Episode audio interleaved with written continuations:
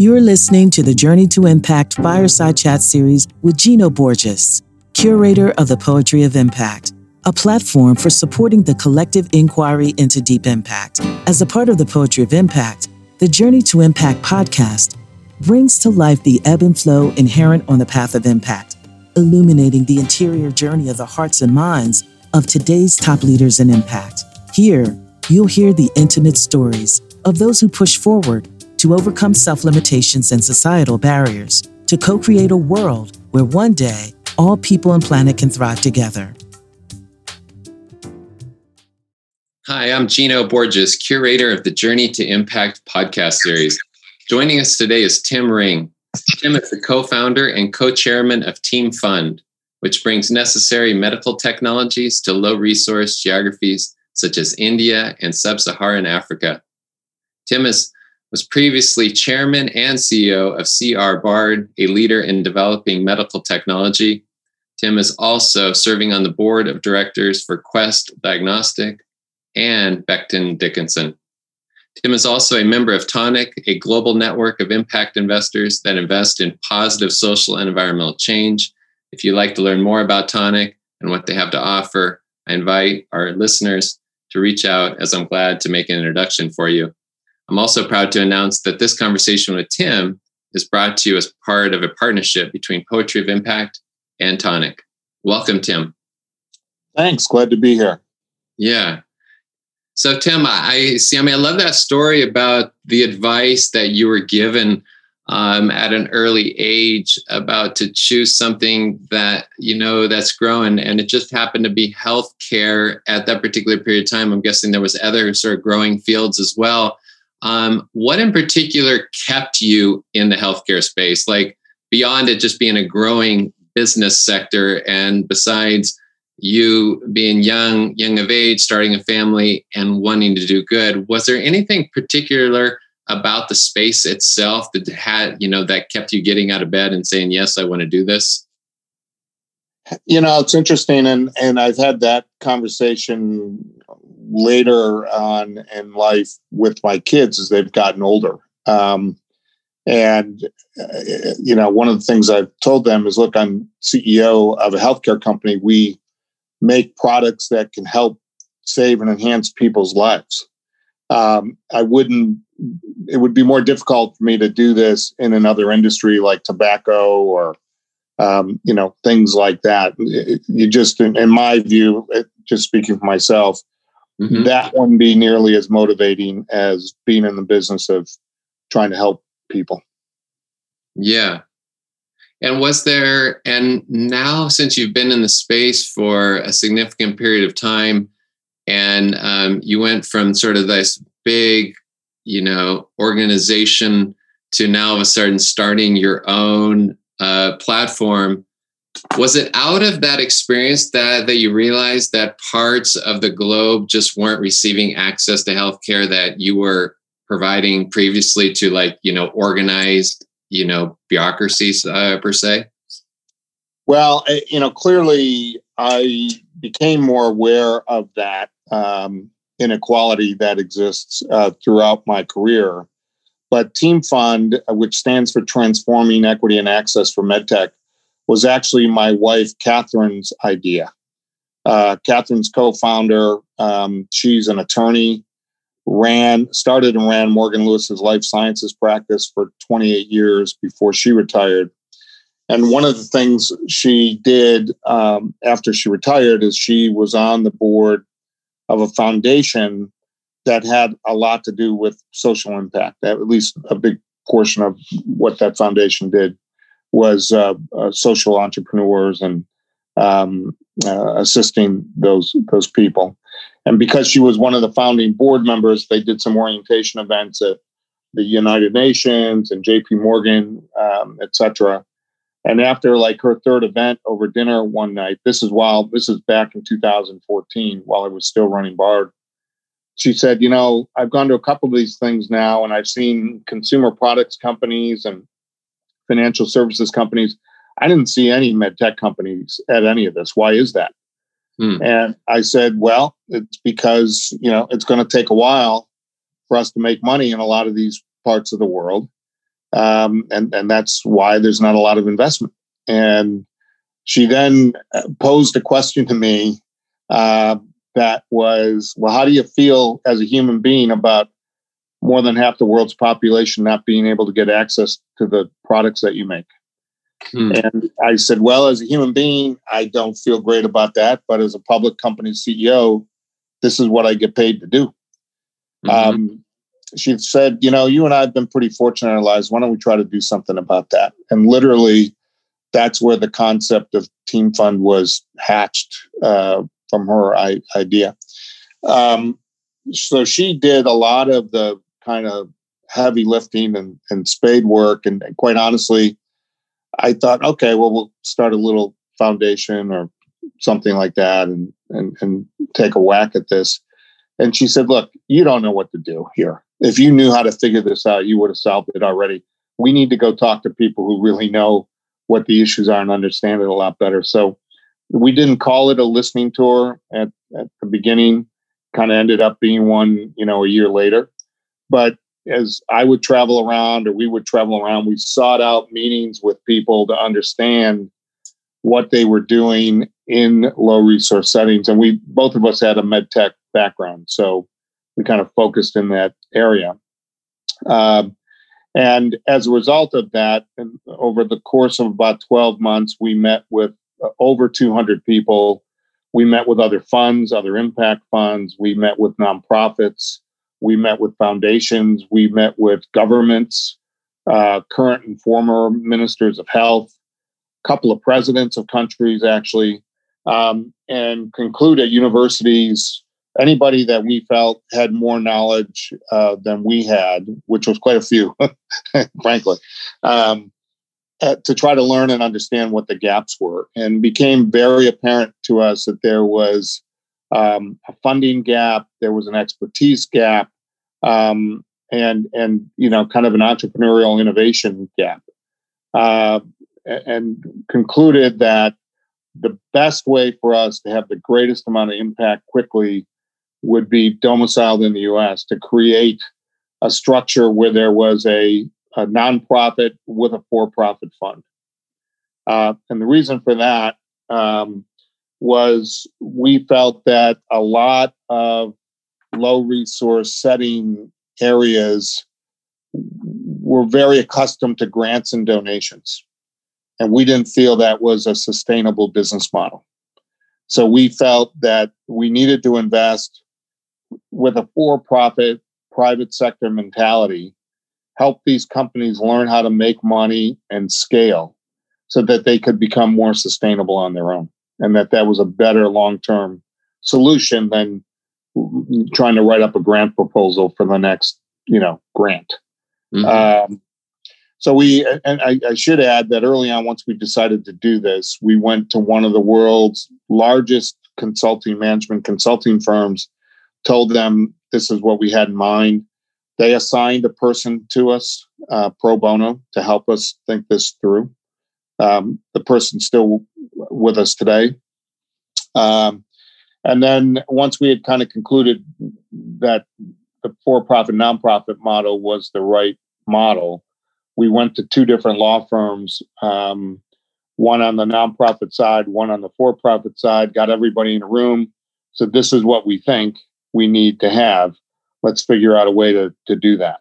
So, um, the nonprofit kind of came together first. We actually got the government approval for the 501c3 before we, um, or, or, a lot faster than we had anticipated. Uh, and then the fund came together. It's a $30 million impact fund. Uh, a couple of years later, we actually made two program related investments out of the nonprofit um, that we then transferred into the fund. And the reason we did that is we felt if we had uh, real life examples of how this was all going to work, um, it would be a lot easier to explain to people when you're raising money than a hypothetical um, explanation. Um, so that that actually came together again in 2015 is when it started with the nonprofit. The the fund um, we started raising in uh, kind of the end of 2017, beginning of 2018. Uh, did a first close in uh, the fall of 18, final close in the fall of 19.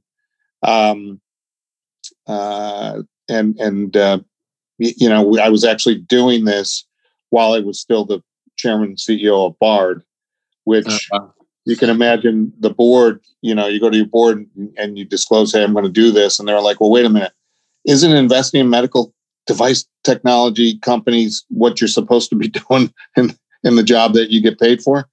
And uh, so we had to outline, you know, different conflicts and, and so on and so forth. Um, yeah. But it was, uh, they were very supportive of, of me doing that. Um, it became very clear to me as a public company CEO, again, with a for profit, you know, you have an obligation to shareholders to, to make money and maximize investments. I didn't even have enough money to invest in the stuff that I that we wanted to invest in kind of in the developed world, let alone being able to set a, aside enough money to focus on developing products for the developing world. Right. It just it was just too difficult to try to do within the four walls of a of a for-profit company. And and clearly in that and to put it in perspective, Bard was about a four billion dollar revenue company. But even when I spoke with the CEOs of the largest medical device companies in the world, they had the same challenge, same problem.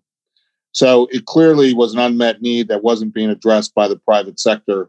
Um, thus, the the need for an organization like Team Fund um, to bring all those things together and try to fill those gaps. So, Tim, give me an example of what's actually happening on the ground as a result of Team Fund. Like, name, like what is a portfolio company, or how is this sort of structured? Take us from A to Z on how how you guys actually go look for opportunities. You secure the opportunities and then like what's your involvement afterwards? And then sure. what kind of impact are they actually having on the ground that like a bard just wouldn't be able to access that because of its own institutional imperatives and its own organizational imperatives? Yeah. Well you know the interesting thing when when we started this i actually thought finding uh, enough of the right kind of companies to invest in was going to be a challenge. Because you know as a ceo you have a whole business development organization around the world. They're turning over opportunities all the time. Um, you know you would have expected after 15 years i would have heard about some of them. Um, and and i just didn't hear about a lot of those right? And um, so we would have thought that was the problem uh, initially um, turns out that's not the problem there's a lot of really good companies. We do a pipeline meeting once a week. Um, in fact, we just did it this morning. Um, and I think last year we looked at, we reported to our board um, in December, we looked at something like 412 companies, something like that. Um, uh, and we have a, a process. So the, the mission of Team Fund is to enhance patient access to medical technology in low resource settings. So that's kind of where we start, right? and there have been examples where you know maybe you talk to somebody say in silicon valley and like oh yeah i got this great technology. I really want to move it to africa or i really want to move it to a low resource setting. That's really what i want to do. But all my investors right now want me to invest in the developed market you know in the us or europe or something like that. And we say no to those kind of companies. Um, so the companies we invest in can be anywhere they don't have to be in those geographies in terms of their domicile Mm-hmm. Um, but they have to have a commercial presence, and that those those geographies need to be an important part of their commercial strategy. Uh, we only invest in the fund in commercial stage companies. Um, uh, so the R&D risk, if you want to think about that, has been taken off the table. On the nonprofit side, we do give grants um, to earlier stage pre-commercial companies. Uh, but but for the fund, uh, and we're trying to also demonstrate that you can invest in these kind of countries, uh, companies in these in these markets, and make money. So this is not. Um, uh, we look at market returns in, in, in the fund, and we do believe that the kinds of things we look at uh, much of which involve digital health, AI, and that kind of thing. The reason being there's not nearly enough doctors, nurses, or uh, community healthcare workers to take care of the populations in these geographies. In fact, I heard someone give a talk. They said there's more Ethiopian doctors in Chicago than there are in Ethiopia. Mm. Um, so you need to look for technologies that can enhance the skills and capabilities of lesser trained healthcare workers to do more for patients. So digital health and AI play, you know, right in, into that. The other interesting thing, and this is across the, the board with most medical technologies, medical technology, medtech, typically focus on non-communicable diseases. Now, the diagnostic testing, which is considered a medical device, focuses on communicable diseases clearly, like what we're seeing with this pandemic, you know, COVID tests, et cetera. Mm-hmm. Um, but the treatment and intervention really uh, are focused more around non-communicable diseases. And as these geographies, populations age, because they're pretty young uh, uh, populations right now, for the most part, a lot of these kind of lifestyle type diseases start to uh, infiltrate those populations, and that's where more med tech can can be used. So the uh, the portfolios in the portfolio now we have we have four companies. Um, one is a uh, one started as a, a diabetes diagnostic uh, platform that uses a, uh, a smartphone. Um, but we saw that as a platform that you could do many more tests off of still using a smartphone. Uh, that company started in India. They actually got a US approval last year. Um, the first one uh, ever to be uh, approved for smartphone capability for HbA1c detection. And it's those kind of technologies, and that's why we think the fund can give a return.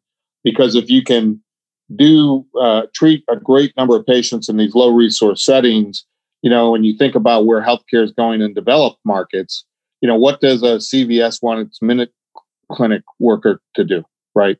To do more for patients in a less expensive lower cost, more convenient setting. So a lot of these technologies can be used either kind of in a direct to consumer way or outside of a hospital setting. So those are the kind of platforms that we we look for. So that's one. The second one is uh, a cardiovascular diagnostic company started by a cardiologist in India. Uh, they make a little device that is uh, that that company. The first company, by the way, his name is Janacare. Um, this company that I'm describing now is called Tricog, uh, and what they have is a little device that connects to the back of any EKG machine, and through a combination of AI and doctors on call 24 seven, they can um, basically tell somebody if they're having a heart attack or it's something else uh, in less than a minute. So um, even again in developed markets, we have a healthcare, a large healthcare system in the U.S. that invested in Team Fund, and they said, look, in our rural settings, we don't always have healthcare workers that know how to read EKGs really well, right? So having this other capability would be very helpful. Again, another example of a technology that that can leapfrog. Um, you know that technology right now they do nine thousand reads a day um, you know, around the world. They're in Africa, India. Uh, they've just started in China. They do not have a U.S. approval yet, but we'll be working towards that. Um, so that that uh, is another example. Um, we have a, a, third example of a of an investment in a company called um, DocsApp, which is kind of like a telehealth company um, uh, in India. Uh, and they've got a great situation of they've got 5 million users, um, very much as, as, telehealth works here. Uh, the difference there is while they're on the call uh, with a doc, a patient, uh, and a doctor conversation, if the doc understands, hey, this patient needs a specialist of some type, they can ping someone within the doc, another clinician in the DocsApp network while they're on this call and say, I, I need a whatever endocrinologist.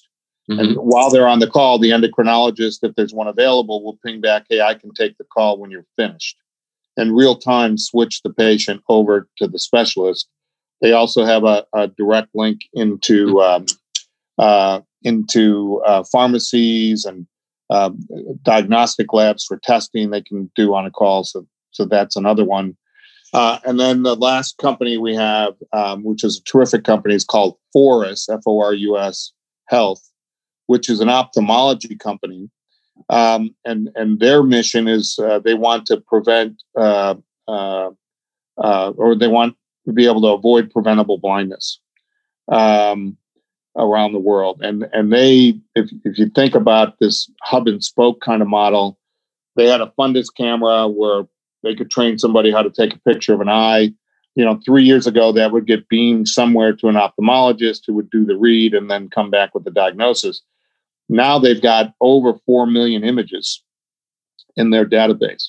And anytime you can get a digital image of high quality and consistency, you can use AI to read and diagnose a lot of that image. So they're now up to only having to uh, send about 40% of their images to an ophthalmologist, and the AI does a lot of the other read uh, for that.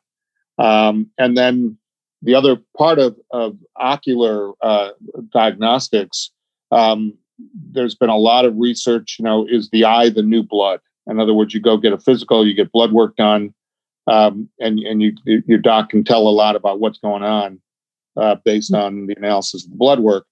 Um, now there's a lot of research you can predict and look at other vascular issues by examining the eye uh, and things of the but diabetes clearly uh, diabetic retinopathy things like that um, and we think AI can play a huge role uh, in, in, that as well so those are the four companies we have currently and good examples of the kinds of things that that we look for to enhance uh, patient access to medtech yeah, for sure. Thank you, Tim. And uh, I can see and feel that thread of the digital health and AI and being being at the intersection um, of that. So thanks for providing color on that. I'm wondering if um, I'd like to explore a little bit is is that you know as you know being socialized in the United States, being educated, and then you know being in leadership positions like yourself, there's a certain type of trained capacity that that actually we develop and uh, so we end up having a certain amount of lingo. We have a certain amount of um, paradigm um, uh, focusing. And as a result, we see some things really well and exclude other things. And sometimes we don't even know we're doing it because we're sort of like a fish in a bowl just because yeah. of sort of the uh, institutional, uh, just sort of, uh, you know, imperative essentially. What I'm interested in is, is like, what have you had to unlearn as part of your training to actually do well i mean obviously some some skill sets and some of your existence has transferred over well in terms of sort of the shop talk on it and sort of understanding the technology per se but what have you had to unlearn as a result of trying to make team uh, you know or to optimize team that you didn't have when you were at a firm like bard yeah yeah, it's a good question. Um, I'm not sure if I'd call it unlearning. It would I would describe it more as kind of opening the aperture wider. Mm-hmm. Um, and you know, for many years, um, at least in medtech, uh, you know, developing markets was a big growth driver for a lot of companies. I mean, if you were to look at um, any large, you know, med tech company, you'd see a US growth rate, you know, kind of in the mid single digits, depending upon what business the company focused on. Europe was probably a little bit lower than that. But these emerging markets, they'd be growing 20%, 25%, you know, 30%. As more of an emerging middle class was developing, they could afford more healthcare governments were evolving to deal with more aging population, NCD problems, what we talked about a few minutes ago.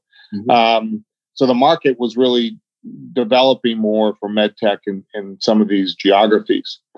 The question then, uh, I don't know who came up with this definition, but there was a definition that a lot of people in the industry would talk about um, the value segment of the market versus the premium segment of the market, right? And um, the value segment is the lower cost, um, segment where the majority of the population in a lot of these geographies would lie. The premium market would be the upper end, um, you know, more of a developed world economic status, people that could afford, you know, the kind of healthcare that you'd get in a developed market. And that's where most medtech people focused. There were a couple companies that experimented with well, the value segment has a lot more people. Maybe if we can't make products for that just because of our cost structure, but maybe when we acquired a company in these geographies in this value segment, you know, there's a way we could make money that way, and maybe even le- learn some things um, that could be, you know, uh, also utilized in, in, more of a developed market. As I described, the kinds of things we look for at, at Team Fund. Um, those experiments didn't work that well. Those were not successful by those, those acquisitions by those companies um, uh, for a lot of different reasons. So most of healthcare, and I, I remember spending a lot of time trying to understand this premium versus value segment because you watch other competitors go buy companies in the value segment. You know, your board's going to ask you, why aren't you doing that? Right. yeah. um, so you better have an answer uh, at, at some point. And it became very clear that the premium sector, at least for a public medical device company, was always a better place to invest and play. And you, you know, think about it: human nature being human nature. If you're a doctor in you know one of these geographies and you're used to using you know technology that's not so great, and then you get trained on stuff that's really good, it's not like a doctor says, "Oh, good, now I know how to use all the good stuff. I'll just go back and start using the other stuff that's not, not so good." That's not the way people work. They all want to gravitate to the upper end and the better technology. And many of these cases, a lot of it's private pay, surprisingly, these hospitals. So these clinicians, and I've been in meetings, they say, hey, look, if it was my mother, I'd use this product. This one was FDA approved. It's a higher quality than what we have in the local market here we don't know how long that's going to last, you know, kind of thing. So again, not necessarily unlearning that, yeah, but opening up an aperture like, well, is there stuff that we would have missed in a public company, multinational company, because it's too small or because it was cheaper, we kind of dismissed it as the technology not being as good. You know, are there gems out there that are really good, it's just the entrepreneur saying, hey, this is what I know. This is the market I know. I'm going to start here. And it turns out there are a lot of those. But getting back to, but, you know, there's no, and this goes back, it's changed a lot even in four or five years. You know, there was no Silicon Valley uh, of, of venture capital firms in a lot of these geographies. So a lot of these companies with uh, or entrepreneurs with good ideas would start with you know kind of family and friends kind of money um, most often less than a million dollars total mm-hmm. in. Um, and then they need to go look for funding and they couldn't find it. So there was this gap um, you know kind of in that million to three million million to five million range. Once once a company got up to the point where they needed you know 10 million there was probably enough of an existing business there for a more traditional investor to take a look at and say, hey, yeah, there's something to invest in here. It's more than an idea. There's some traction, et cetera, et cetera. So, you know, we felt that funding gap was was important. Uh, and I mentioned the expertise gap uh, earlier as well. So we we have over 70 advisors now all over the world, medtech experienced people who we said, look, you, you know, this is a way for you to give something back. By the way, for Catherine and I, this is total, totally philanthropic for us. In fact, it's it's funny because you know you ask how we got we get involved with these companies. Part of what we try to do is bring in more investment, bring in other investors, get board members to understand what it takes to invest in in some of these kind of companies. Uh, and I remember I was on a phone call with a company based in India.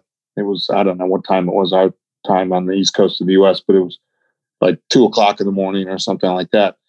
and it got fairly contentious. And I said, you know, I'm the only person on this call that's not making any money. and it's two o'clock in the morning, my time. So you, know, you guys need to listen to this um, or or not. But this is what, in our view, th- this company needs. So we've got you know former CEOs. We we tried to do it by skill set. So we have quality and regulatory people, which are important in a regulated industry like medical yeah. devices commercial people, distribution people, manufacturing people.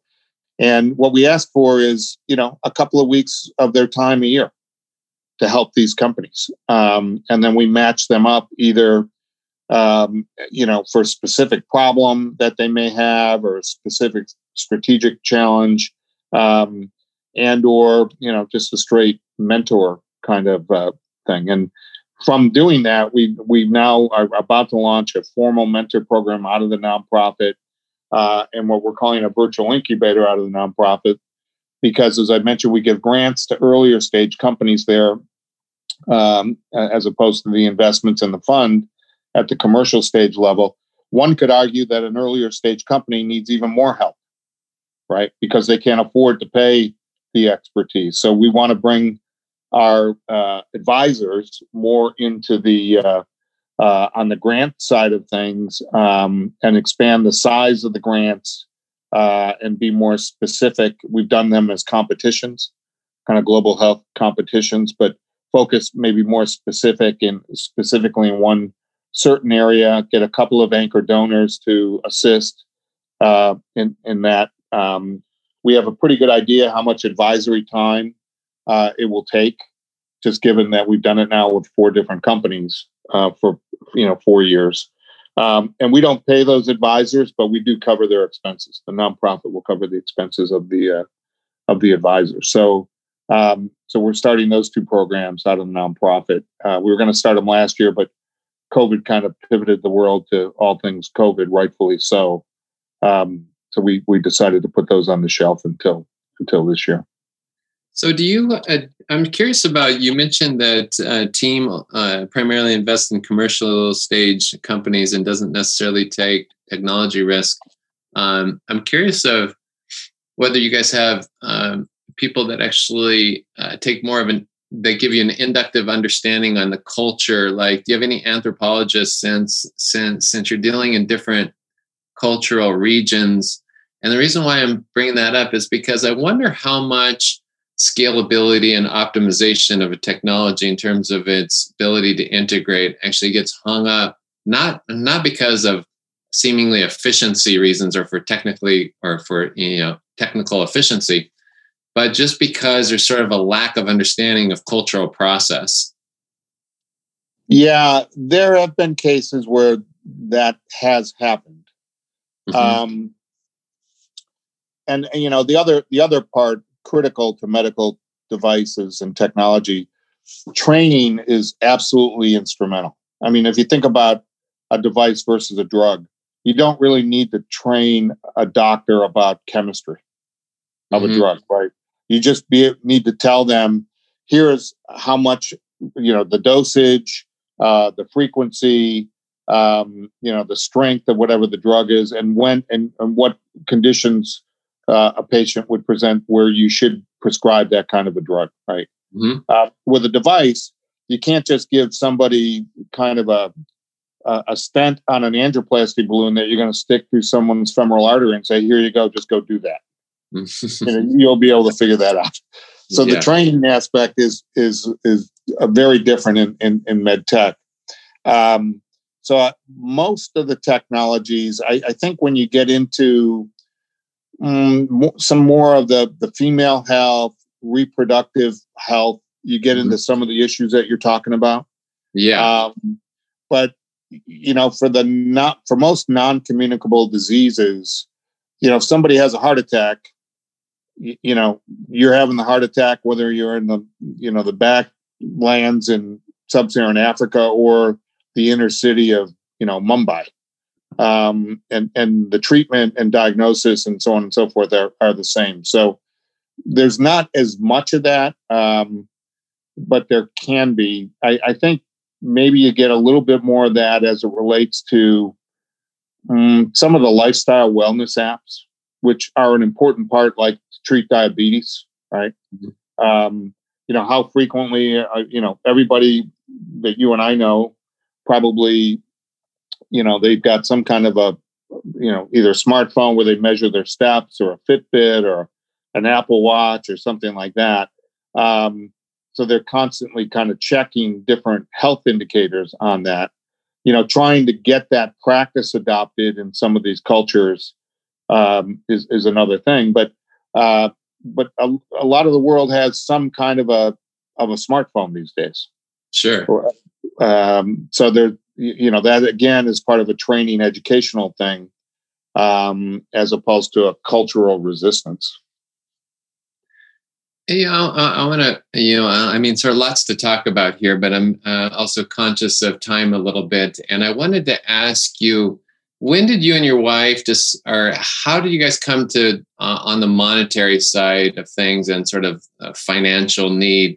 Um, you mentioned that you're not getting paid as a part of um, a team, or you're not incentivized on on, on the economics.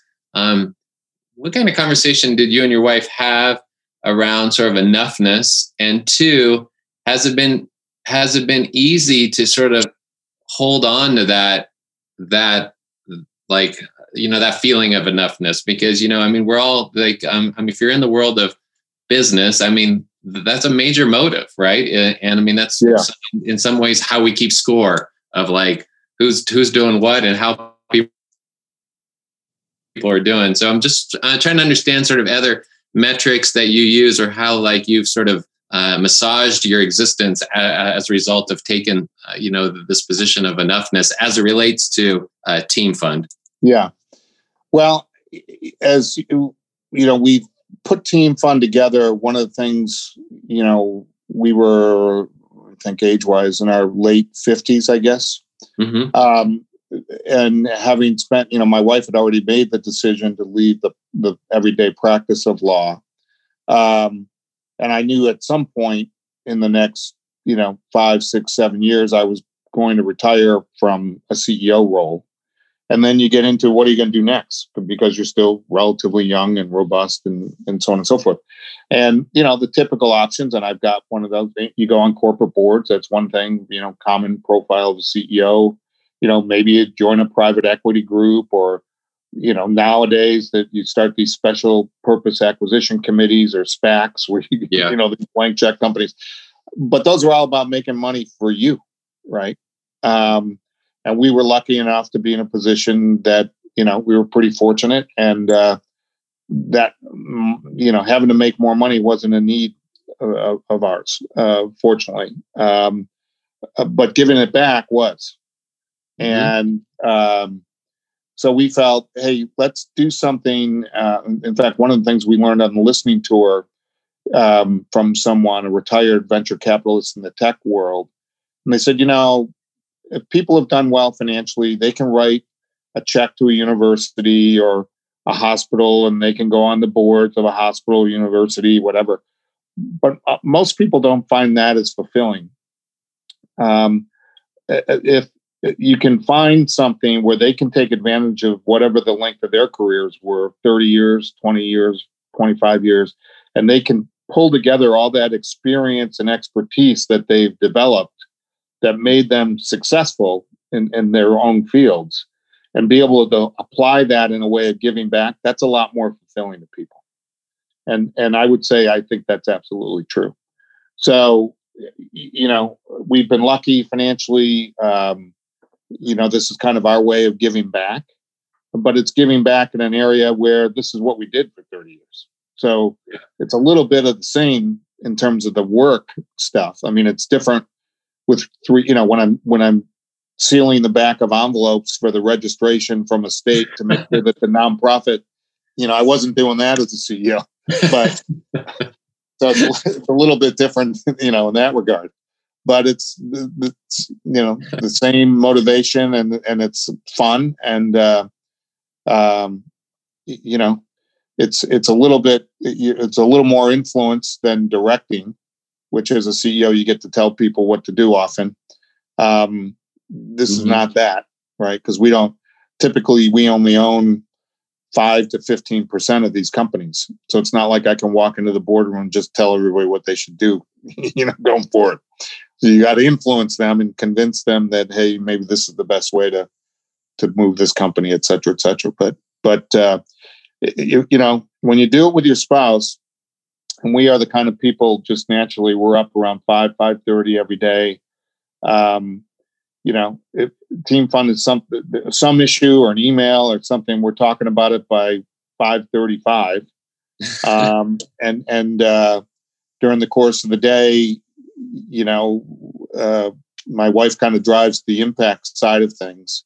So when we go to make an investment she will do a research with the research team on the space and what kind of impact metrics are we going to try to measure for this particular technology or device? And then after we make the investment our investment committee of the board actually uh, approves the business case and the impact case. And then um, we negotiate a side letter with the portfolio company. Here are all the metrics they've got to report out on um, to us in, in, in terms of the impact work. And then we we actually do an annual report uh, and we do a fairly deep dive uh, of, of, each of those companies and the impact that they've achieved. And, w- and, we don't subscribe, you know, impact and impact measurements a big topic these days. And there's been a lot of generic, a lot of hard work, in fact, companies created around how do you measure impact. But our our, our view is with medtech, you know, the way you would measure impact for those four companies that I described to you that we've invested in is all different you wouldn't do it the same way, right? Yeah. So we we create a model almost around each company and each investment, and then they report out to us um, based on the metrics that we agree to. Well, Tim, um, thank you so much. I was caught off guard by your 5:30 a.m. Uh, the reason you get up at or five o'clock, I get up at five o'clock too, but it's not for the same reasons. I have a three-year-old who actually wakes me up. yeah, well, we have a we have a ten month old puppy, so a little there bit of go. the same reason, but we it's kind of just the way our body clock works. Yeah, yeah, for sure. Uh, Tim, thank you so much for um, joining us here at the the Journey to Impact podcast series. It's really wonderful to hear not only your story but uh, the story um, and the origin of the Team Fund as well. Great, thanks. Glad to participate.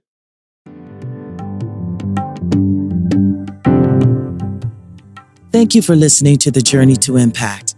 If you enjoyed this episode, help us spread the word by subscribing to this series on Apple Podcasts and sharing with your friends on your favorite social media platform. For a preview of our previous or upcoming episodes, visit www.poetryofimpact.com.